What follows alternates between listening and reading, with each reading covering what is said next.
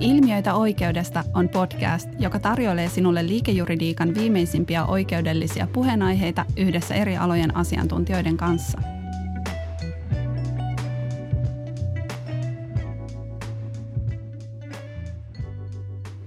No niin, tervetuloa kaikille. Mun nimi on Kasper Herler ja mä oon managing partner ja mä oon tänään kutsunut tänne, tänne tota kanssani podcastiin pitämään Ilkka Aaltosetälän. Tervetuloa. Kiitos paljon. Ilkka vetää meidän kilpailuoikeustiimiä ja, ja tota, meillä olisi tänään tarkoitus keskustella uudistuvasta kilpailulainsäädännöstä ja muutamasta siinä, siihen liittyvästä tärkeästä kohdasta, jolla on niin käytännön vaikutuksia kuin myöskin sitten, sitten niin kuin ihan tämän fundamentaalisen ää, yritysten oikeuksien puolustamisen näkökulmasta niin, niin suurta merkitystä. Ja, ja tota, Pystyisit se Ilkka meille vähän maalaamaan, mistä tässä uudistuksessa on, on, mitkä sen peruspalikat on? Kyllä, eli ECN-direktiivi pitää laittaa täytäntöön eh, helmikuun alkuun mennessä ja sieltä tulee paljon velvoitteita jäsenvaltiolle ja ajatuksena on tehostaa kilpailuvalvontaa ja viranomaisen toimivaltuuksia. Ja eh, talousvaliokunta on, on kokoontumassa ensi viikon perjantaina ja, ja perustuslakivaliokunta ehkä vuoden alussa. Ja mielenkiintoista on nähdä, että miten, miten tämä nyt sitten etenee, pystytäänkö, pystytäänkö Suomessa sitten tässä aikataulussa niin laki säätämään. Okei, eli niin kuin tässä vähän maalailtiin, niin aihe on, on, on kovinkin ajankohtainen. Mutta tässä tässä, eikö vaan, niin ei ole ainoastaan kysymys siitä direktiivin implementoinnista, että kysymys ei ole puhtaan niin teknisestä kansallisesta harjoituksesta, vaan tämän lisäksi niin, niin, niin siellä on muutakin aineesta, jota Kyllä. ollaan kilpailulainsäädäntöön ö, niin, niin sisällyttämässä. Joo, siellä on tosiaan niin tiettyjä pakollisia lainmuutoksia, mutta sitten on eräitä sellaisia kohtia, jotka, jotka, jotka sitten – ovat harkinnan varasia ja jäänyt niin jäsenvaltioiden niin pohdittavaksi. Ja yksi sellainen on se, että, että onko jäsenvaltiossa sakkosuuntaviivat. Okay. Ja, ja nyt sitten ollaan päädytty siihen, että sakkosuuntaviivat tulee, tulee peräti lakiin. Tosin ne keskeisiltä osin, osiltaan niin ei sido markkinaoikeutta eikä korkeinta hallinto-oikeutta, mikä on vähän erikoinen, erikoinen niin kompromissi, mutta sinne tulee niin tarkemmat suuntaviivat siitä, että miten sakko lasketaan. Okay. Tietynlaisia, tietynlaisia matemaattisia kaavoja – ja tämä todennäköisesti johtaa sakkotason nousuun. Se on jännä, että tässä lainvalmisteluaineistossa, mietinnössä eikä HS ei sanota sitä ääneen, että, että tavoitteena on sakkotason nousu, mutta kun seuraa viraston ulostuloja tämän asian tiimoilta, niin ei jää epäselvyyttä, että tämmöinenkin tavoite siellä on. Ja se on ihan ymmärrettävää sinänsä, että jos meillä on matemaattisia kaavoja, jotka kertoo jos on erilaisia kertoimia, niin hyvin äkkiä päästään, päästään erittäin isoihin lukuihin. Ja tämä on tietenkin huolestuttavaa sinänsä, koska kaikessa inhimillisessä toiminnassa voidaan tehdä virheitä ja, ja totta kai kartelit on moitittavia, jos ajatellaan jotakin salaista hardcore-kartelia, missä todella tiedetään, että tehdään väärin.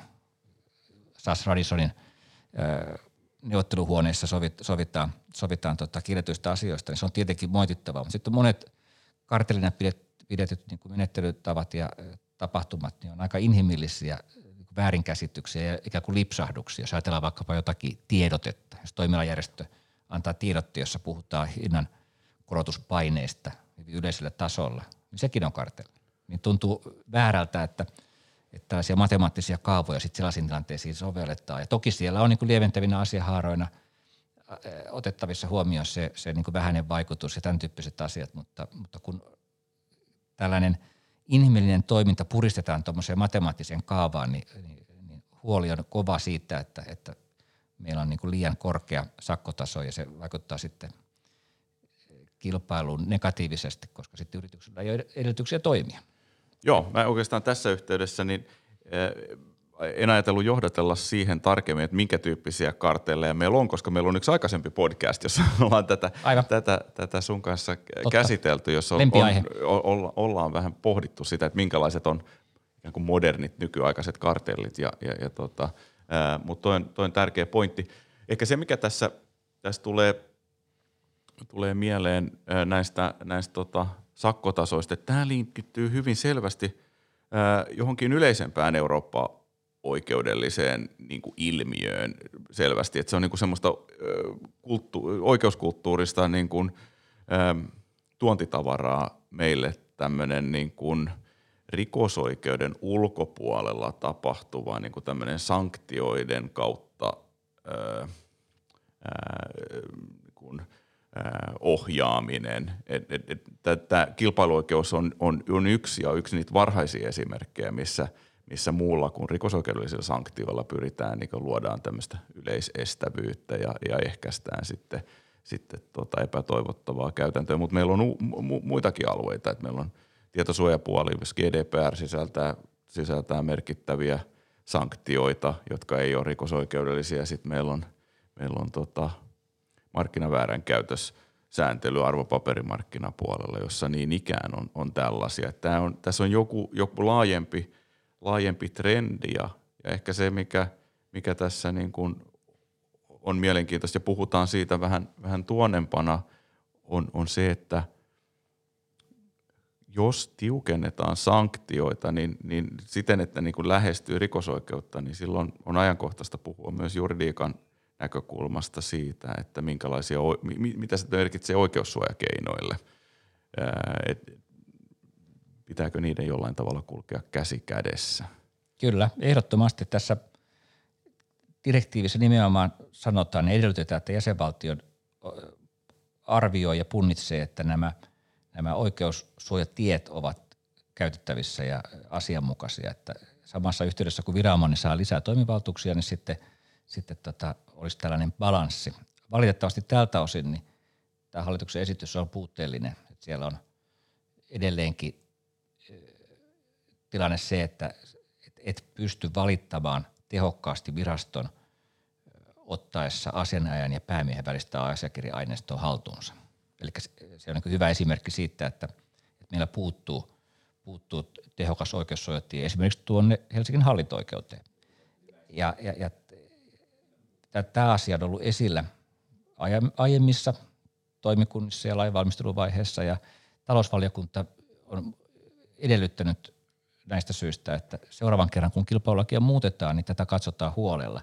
Mutta tästä huolimatta, että meillä oli direktiivissä tämmöinen edellytys ja talousvaliokunta sitä edellytti, niin meillä on nyt tosiaan tilanne, että se, se ei ole siellä vieläkään korjattu ja nyt on mielenkiintoista nähdä, että mitä tapahtuu, kun tämä asia menee hallituksen esitys – 210 kautta 220 niin tuonne, tuonne perustuslakivaliokuntaan, että ottavatko he nyt sitten okay. tästä, tästä niin kuin asian, joka sitten ratkaistaan.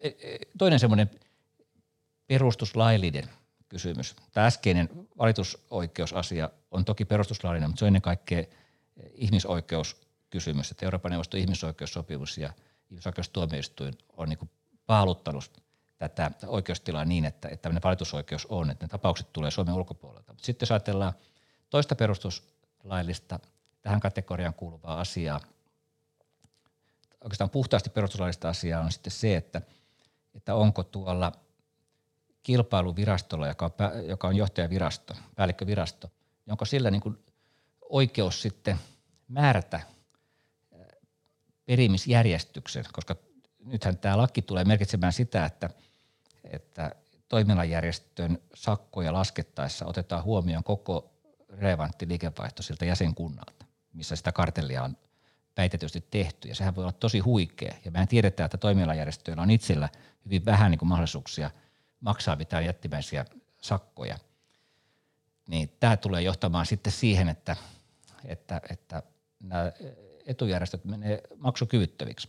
Niillä ei ole mahdollisuuksia maksaa sitä, sitä sakkoa ja nostaa jäsenmaksua tai, tai myymällä omaisuutta. Että sitä kerta kaikkiaan mahdollisuutta ei ole.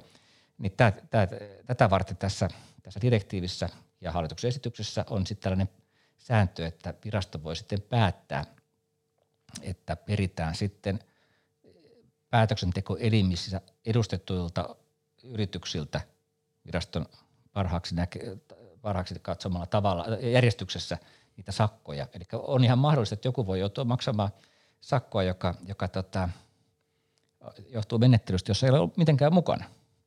Ja, ja tämä, tämä on niin semmoinen asia, joka on perustuslaki laki kysymys siinä mielessä, että meillähän ei voi olla yksittäistä virkamiestä tai yksittäistä virastoa, joka tekee tämmöisiä isoja päätöksiä, että, että tuossa viittaamassa se tietosuoja lainsäädännössäkin on pohdittu sitä, että voiko tietosuojavaltuutetulla olla oikeus määrätä seuraamuksia sen lain piirissä, sen lain niin rikkomistapauksissa. Ja, ja perustuslakivaliokunta on todennut, että ei voi, pitää olla kollegio vähintään, mieluummin tuomioistuin. Näin, näin mä luen perustuslakivaliokunnan kannanottoja. Ja nythän se johtaa siihen, että meillä päällikkövirasto voi määrätä perimisjärjestyksiä ja käyttää sellaista taloudellista valtaa, joka kuuluu sitten tuomioistuimelle tai vähintään kollegiolle. Tämä on toinen sellainen alue, joka, joka sitten nousee, nousee esille tässä, tässä tota, perustuslakivaliokuntatyössä. Joo. Jos mä oon oikein ymmärtänyt, niin tässä, oikeastaan tässä uudistuksessa ne, ne osa niistä mielenkiintoisimmista kysymyksistä linkittyy niin, niin, niin, enemmänkin siihen, ei niinkään siihen direktiivin implementointiin, vaan, vaan sen yhteydessä sitten säädettäviin tämmöisiin kansallisiin tiukennuksiin, koska direktiivi antaa sitten, sitten tota, tiety, tiety, tiety liikkumavaran ja, ja, ja tota, ö, mitkä, mitkä ne nyt niinku keskeisesti sitten on nämä, nämä tota, nämä, nämä muut. Me puhuttiin tästä sakkotason ta, tason noususta, ja, ja tota, mutta et mitäs muuta siellä on, on? Joo, sakkotason nousu sitä kautta, että otetaan nämä sakkot suuntaviivat, mutta sakkotaso voi nousta myös sen takia, tai nousee todennäköisesti sen takia myös, että, että, että toimialajärjestölle yhteenliittymälle puhutaan – kilpailuoikeudessa niin määrittävää sakkoa laskiessa otetaan se koko relevantti liikevaihto huomioon. Aivan, ja, ja se on massiivinen määrä ja sitten siihen liittyy näitä perintäkysymyksiä, mihin mä jo viittasinkin. Ja tämä tulee, tulee sitten direktiivistä suoraan. Tämä ei, tämä ei ole niin liikkumavara kysymys. Että liikkumavara kysymys on sitten se, että missä järjestyksessä peritään, kuka päättää, missä esitetään. Mutta sakkotaso sinänsä suuntavivojen kautta toki oli sellainen asia, jossa jäsenvaltiolla oli ja on edelleen niin liikkumavaraa. Että tuleeko meillä sellaiset tämmöiset niin matemaattiset mallit vai luotetaanko siihen, että, että markkinaoikeus tekee kokonaisarvion. Ja itse olisin ollut sitä mieltä, että tämmöisiä ei tarvita ollenkaan. Toinen asia, missä, missä tota, meillä on ja liikkumavaraa on tämä sanktiot menettelyvirheestä. Että direktiivi toki, toki edellyttää, että on niin tehokkaita, tehokkaita sanktioita, jos annetaan väärää tietoa, puutteellista tietoa, ei saavuta kuultavaksi ja niin edelleen. Se on totta, mutta mikään täällä direktiivissä ei edellytä sitä, että se sanktio olisi yksi prosentti koko konsernin liikevaihdosta. Joo. Että se, siellä olisi niin kuin vähempikin riittänyt. Että, että se tuntuu hurjalta, hurjalta niin kuin valinnalta ja, ja, ja nyt kun tässä lainsäädäntötyössä on itsekin sanonut sitä kautta mukana, että on ollut asiantuntija jäsenenä tässä työryhmässä, niin en muista nähneeni minkäänlaista tämmöistä selvitystä siitä, että meillä olisi joku puute, jotakin menettelyvirheitä systemaattisesti paljon, johon sitten ei mikään muu auta kuin tämmöinen uhka yhden prosentin sanktiosta. Että oma kokemus omasta ja kollegoiden työstä on se, että – että tie, tietoa kyllä annetaan, annetaan vilauksessa, että kenenkään intressissä ei ole pitkittää sitä ja, ja, ja näin, että, että, että se on, se on sellainen Tämä on iso selkeästi, kysymys. selkeästi niin kuin uusi, uusi niin kuin tavallaan ulottuvuus tässä, tässä tota, kyllä, kyllä. sanktioiden osalta. Ja, no, mitä tämä käytännössä sitten tarkoittaa? Käytännössä tarkoittaa sitä, että, että yritysten pitää kyllä todella tarkkaa ja asianajajan katsoa, että tiedot on riittäviä. Ja tämä on tosi haasteellista, kun viraston – selvityspyynnöt voi olla hyvin laajoja. Että antakaa kaikki tähän päätöksentekoon liittyvä valmisteluaineisto.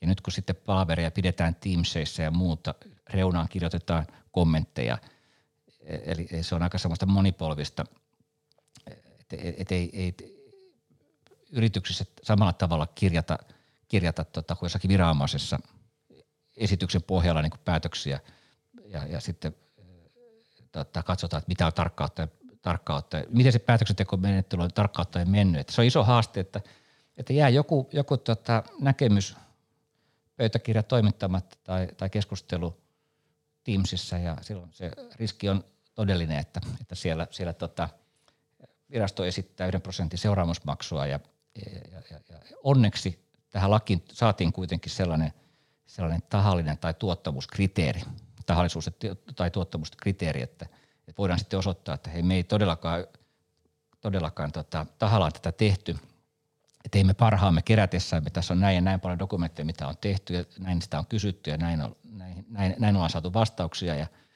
näin, näin että mikään automaattisesti ei todellakaan ole. Että mielenkiintoista nähdä, että mihin, miten tuo virasto muuttaa sitten omia toimintatapoja. Pyrkikö se sitten rajaamaan tarkemmin näitä tietopyyntöjä?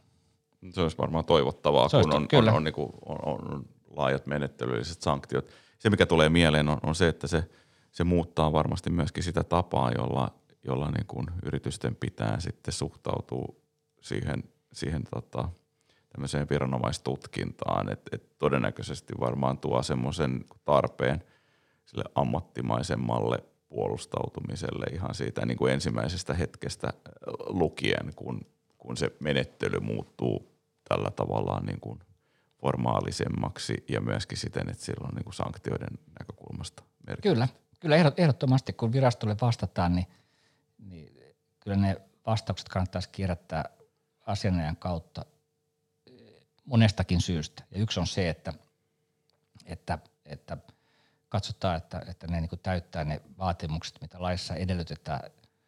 Ja sama koskee sitten kuulusteluja. Virastolla on oikeus kuulla, kuulla yrityksiä, niiden edustajia, on velvollisuus tulla paikalle. Sekin on sanktioitu. Onneksi ei ole sentään sanktioitu entisten työntekijöiden kuulemista, koska usein nämä prosessit on niin eh, pitkiä, että, että kun virasto pääsee esitysvaiheeseen, niin siellä on moni jo eläkkeellä.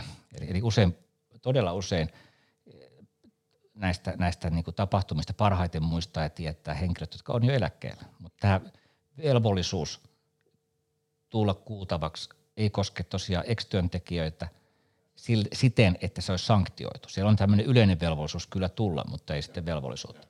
Ja sitten edelleen siellä, siellä niin pätee oikeus, oikeus olla, olla vastaamatta syyllistäviin kysymyksiin ja näin. Mutta, mutta, mutta, ja, ja se on selvä, selvä, selvä oikeus – niiden, joka, joka sinne on kirjattu. Ja se, mitä me asianajat on näissä tilanteissa pidetty tärkeänä, on se, että me saadaan niin äänittää nämä kuulemiset. Ne on hyvin pitkiä ja jossain kohtaa tuntuu, että vähän painostaviakin, niin tässä kohtaa niin on tärkeää, että, että voidaan äänittää se keskustelu samalla tavalla kuin virasto. Ja apulaisoikeuskansleri antoi nyt kesällä 2020 niin tästä asianliiton pyynnöstä niin, niin tota, näkemyksen, jossa se totesi, että viraston menettely, jossa se kielsi äänittämisen, niin oli, oli lakiin perustumaton. Ja siinä peru, viitattiin perustuslakiin ja, ja, ja, ja näin, että, että, että, että tässä käydään sellaista rajankäyntiä koko ajan, että mikä on viranomaisoikeus ja mikä on niin yrityksen puolustautumisoikeus. Ja syy, miksi me on pidetty tärkeänä sitä äänittämisoikeutta, on, on ollut myös tämmöinen, tämmöinen niin toiminnallinen, että on paljon helpompi sitten – yrityksen ja asiana, yrityksen näiden edustajien ja sitten asianajajien niin raportoida eteenpäin, että mistä oli kysymys.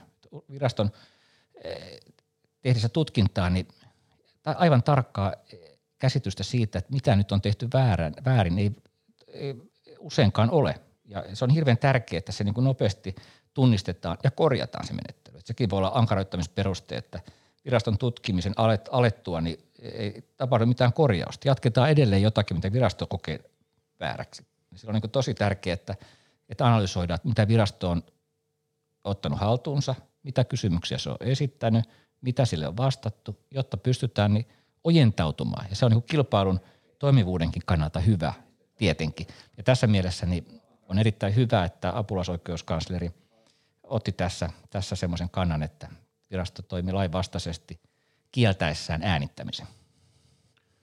Joo.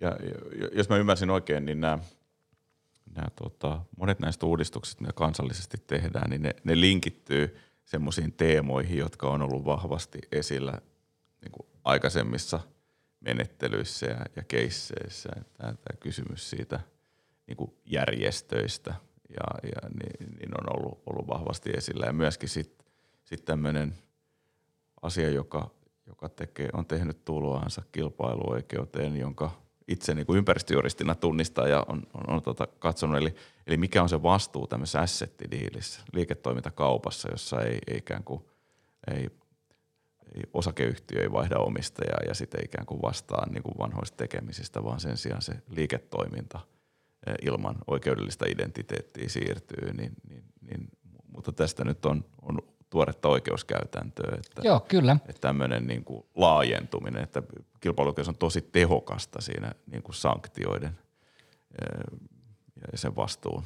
vastuun kyllä, tota, kyllä että millään omistusjärjestelyllä niin ei, ei, ei, ei voi niin kiertää sitä vastuuta ja tämä on ollut niin kuin selvä tilanteessa, jossa yritys saa niin kuin sakkoja kilpailurajoituksen vuoksi. Nyt sitten se on laajentunut vahingonkorvauksiin ja nyt sitten tämä uudistus, samalla kun se tuo tämän menettelylliset, menettelystä rikkomuksista nämä sanktiot, niin se tuo samalla kertaa sen, että tämä talouden seuranto, eli vastuu siitä sanktiosta liiketoimintakaupassa tietyissä tilanteissa niin siirtyy niin myös sitten näihin sanktioihin menettelyrikkomuksista. Eli on nyt kolme asiaa, jotka pitää ottaa asset dealers huomioon. Että kuka vastaa kilpailurikkomuksista aiheutuvista sakoista – vahingonkorvauksista näihin liittyen ja sitten mahdollisista menettelyrikkomuksista. Ja tämä tuntuu tosi pitkälle menevältä ja näyttää siltä, että direktiivi on, on niin muotoiltu, että tässä ei taida liikkumavaraa olla, että sitä täytyy niin tutkia ja selvittää, mutta hallituksen esityksessä joka tapauksessa tätä nyt esitetään. Että oli se sitten liikkumavaran piirin kuuluva asia tai ei, niin se, se siellä nyt on. Ja se meidän asianajajien, kun neuvotaan yrityskaupoissa, niin pitää ottaa huomioon. Ja tämä sun kysymys on hyvä aasinsilta myös kolmanteen isoon teemaan, ja se on tämä viraston oikeus esittää rakenteellisia muutoksia. Eli, eli jossain erityistilanteissa virasto voi esittää rakenteellisia muutoksia, jos se katsoo, että, että, että, että yhtä tehokasta ratkaisua ei ole enää olemassa. Ja, ja tämä tuntuu kyllä todella pitkältä, pitkälle menevältä oikeudelta, että aikaisemmissa työryhmissä ja pohdiskeluissa. Tätä on ajateltu, että virasto voisi tätä tämmöisen oikeuden, oikeuden saada, mutta se on niin päätynyt aina siihen, että, että ei ole tarvetta. Mutta nyt direktiivi eh, edellyttää tätä ja, ja nähtäväksi jää sitten, että missä määrin virasto esittää sitten omistuskuvioiden niin kuin rikkomista. Tämä voi tulla kyseeseen erityisesti tilanteessa, jossa, jossa tota, yritys on kilpailijoiden omistama – niin viraston mielestä, että, että tämmöisiä kannanottoja ollaan nähty, mutta, mutta kyllä mä toivon, että se on sitten viimesijainen ratkaisu. Joo.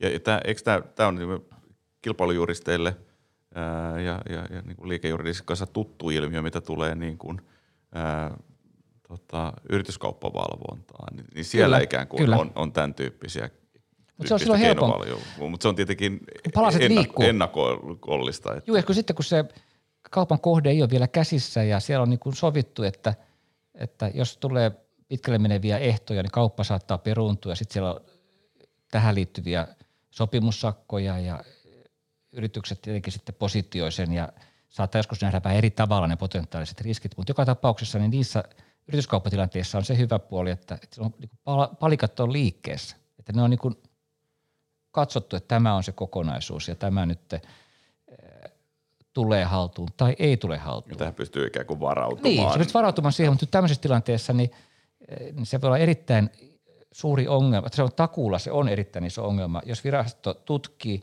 ja on jo esittänyt tällaista vaihtoehtoa yritykselle, että hei, teillä on tällainen määrävä markkina-asema mahdollisesti ja sitä epäillään, että on väärinkäytetty ja meillä on niin ihan relevantti vaihtoehto, että me edellytetään, että tämä nyt splitataan, jos on vaikka tämmöinen vertikaalisesti integroitunut – yritys. Niin tämmöisen yrityksen niin toiminta voi olla aika vaikeaa ja sen niin myyminen ja, ja, ja tota suunnittelu, jos tämmöinen prosessi on niin vireillä ja sitten sit myös sit se, että miten se vaikuttaa siihen yrityksen arvoon, jos on vaikka pörssilistattu yritys, että on tämmöisiä, tämmöisiä tota uhkakuvia. Ja, ja mun pelkoni on se, että yritykset sitten tämmöisissä tilanteissa antaa liian, liian niin kuin nopeasti sitoumuksia virastolle, jotta tämmöiset uhkakuvat poistuisi kokonaan pöydältä. Että, että, että, että mitä enemmän virastolla on niin uhkakuvia, sitä vaikeampi on viraston kanssa sitten neuvotella niistä ratkaisuista ja mikä pahimmillaan tosiaan johtaa sitten siihen, että annetaan sellaisia sitoumuksia, jotka ei ole täysin välttämättömiä. Ja toki sitten hallinto-oikeudessa niin tämä on niin kielletty, että eihän virasto voi edellyttää mitään kohtuutonta. Sieltähän löytyy, löytyy niin lainkohdat ja periaatteet tätäkin silmällä pitää, mutta – mutta hankalaahan se helposti on, ja etenkin jos meillä on niin. julkisesti noterattuja yhtiöitä, Kyllä. jotka on kohteena, Kyllä. niin se, että joutuu ehkä tiedottamaan markkinoille tämmöinen, niin sitten se, ja, ja ylipäätänsä sehän varmaan johtaa semmoiseen suuren epävarmuuteen sit liittyen johonkin liiketoimintayksikköön, Kyllä. jos se kestää velloa vuosia, niin, niin, niin, niin tavan sen liiketoimintayksikön tuleva omistus ja, ja, ja sen kohtalo on niin. sitten niin Kyllä. vaakalaudalla. Kyllä, pieni, pienen pieni myönteinen asia tässä on nyt sentään se, että – mihinkään ei tarvitse ryhtyä ennen kuin se korkein hallinto, hallinto-oikeus on sen viimeisen sanan sanonut. Että samo, samoin kuin sakkoja ei tarvitse maksaa ennen kuin se on laivoimainen, niin tämä koskee myös sitä. Ja Just. se nyt sentään on hyvä. Niin, että ei ole koska sitten, koska sit, niin, että ajattelin, että tulisi joku tämmöinen, tämmöinen tota, toimeenpano jo ja sitten päätös myöhemmin, että hei, ei olisi tarvinnutkaan, niin kursitaan sitten niin kuin Frankensteinin hirviötä niin kuin myöhemmin kasaa jotakin, mitä on niin kuin puret, purettu Joo. muista kuin taloudellisista syistä, niin sitä sentään ei ole. Mutta kyllä se aika laiha lohtu on sitten, jos yritys on niin löysässä hirressä ja tämmöisiä vaatimuksia tulee.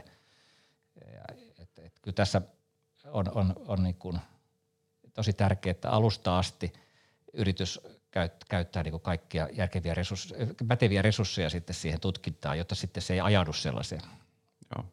Mutta hei kiitos Ilkka. Oli. Tässä, tässä tota ollaan saatu aika hyvin pureksettua ja, ja jäsennettyä kolme isoa asiaa, jotka on muuttumassa ja, ja, ja miten ne vaikuttaa käytännön toimintaan ja, ja mitä siellä vähän taustalla on ja, ja, ja, ja se, että asiat ei ole vielä lakiin kirjoitettuja, vaan tämä on, on tota eduskunnassa tällä hetkellä pohdittavana. Kiitos kaikille, jotka on ollut kuulla. Kiitos Ilkka ja, ja tota, pysykää linjoilla. Meiltä tulee uutta tavaraa. Kiitos Kasper. Kiitti.